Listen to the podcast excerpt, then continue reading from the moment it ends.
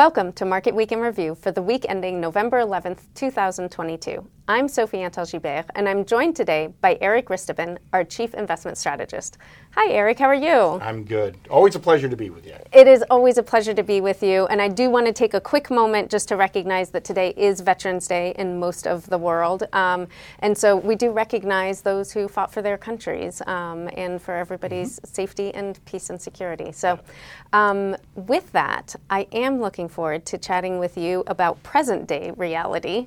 We have had a lot going on in the markets and economies and elections um, this week. Yeah. So it's been a very U S centric week. It has. It has, for better or for worse. I think maybe for worse, but you know. Yeah. yeah. Well, let's hear. Um, we'll hopefully be able to determine at the end of this whether it's for good or for bad. Yeah. But let's start with inflation. Um, we got sure. new inflation numbers today. They seem to be lower. It seems to be good news. What is your take? Yeah, well, the, the market certainly considered good it good news. Yeah, we saw C P I, both C P I and core C P I, coming in about two-tenths of a percent lower than expected on a month-to-month basis. But we're still running just shy of, you know, seven point seven percent on the headline number and a little around six point five percent on the, the core C P I number. So so it's lower, but it's not low. lower, yeah. Mm-hmm. And, and the market really reacted positively, right? Because, again, that's been the, the tension, right?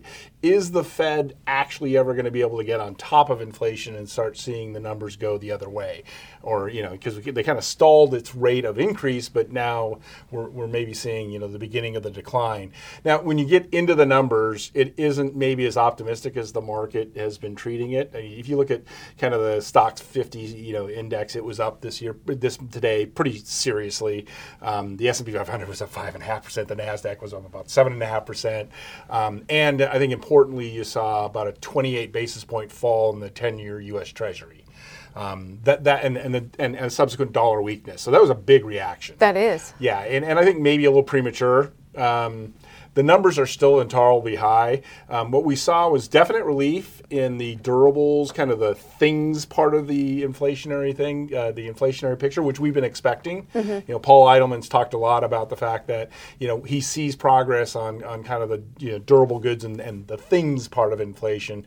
Where we're getting less great news is still in the stickier parts. Wages still remain elevated. We, we, we you know, they, they, we've seen a number that was not an acceleration, so that was good, but but it, they're still much higher than the Fed. So we're talking about wage inflation over six percent, and the Fed wants a two percent inflation number. We're having I mean, headline C P I at, you know, almost eight percent, and they want a two percent, right? So I think, you know, our, our, I think Paul's contention has been we'll probably get back to four percent inflation relatively e- relatively easily. I mean, it hasn't been easy, but that, that'll be kind of the easy part.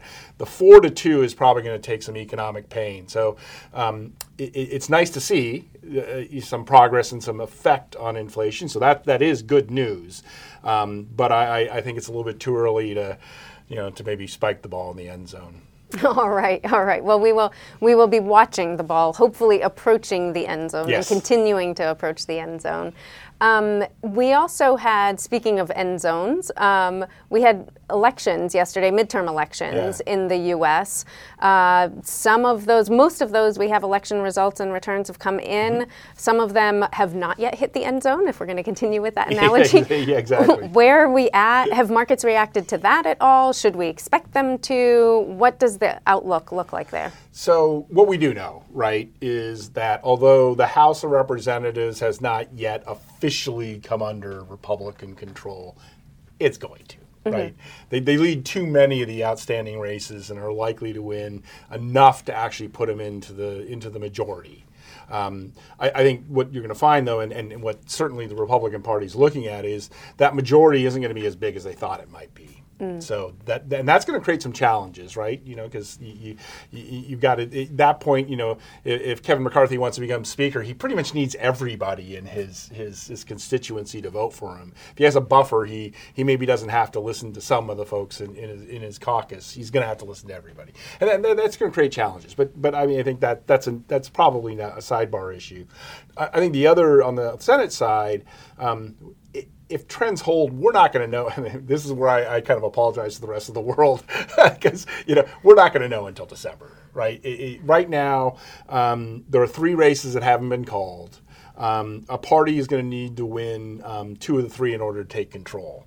Um, in, in Arizona, the Democrats ahead. In, in, in Nevada, the, the Republicans ahead.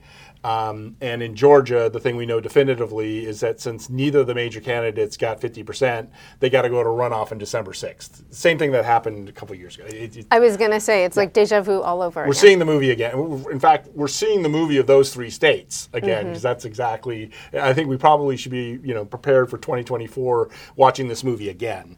Because um, they're just tight, they're really close states, right? They're they're very tightly contested states. So the, the reality is, is that um, the, the control the Senate's still outstanding, um, but I think what we do know is that nobody's going to have a major a, a major majority.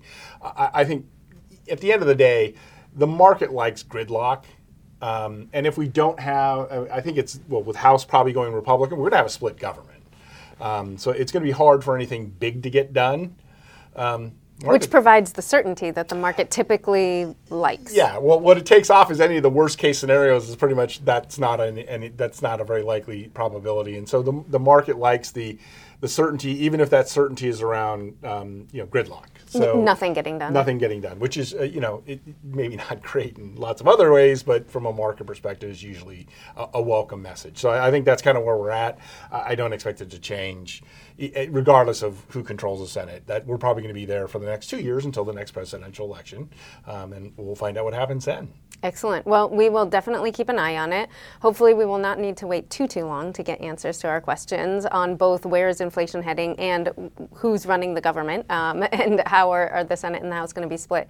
But um, with that, uh, thank you very much, Eric. Mm-hmm. Unfortunately, that's all we have time for today, mm-hmm. but we look forward to seeing you again soon.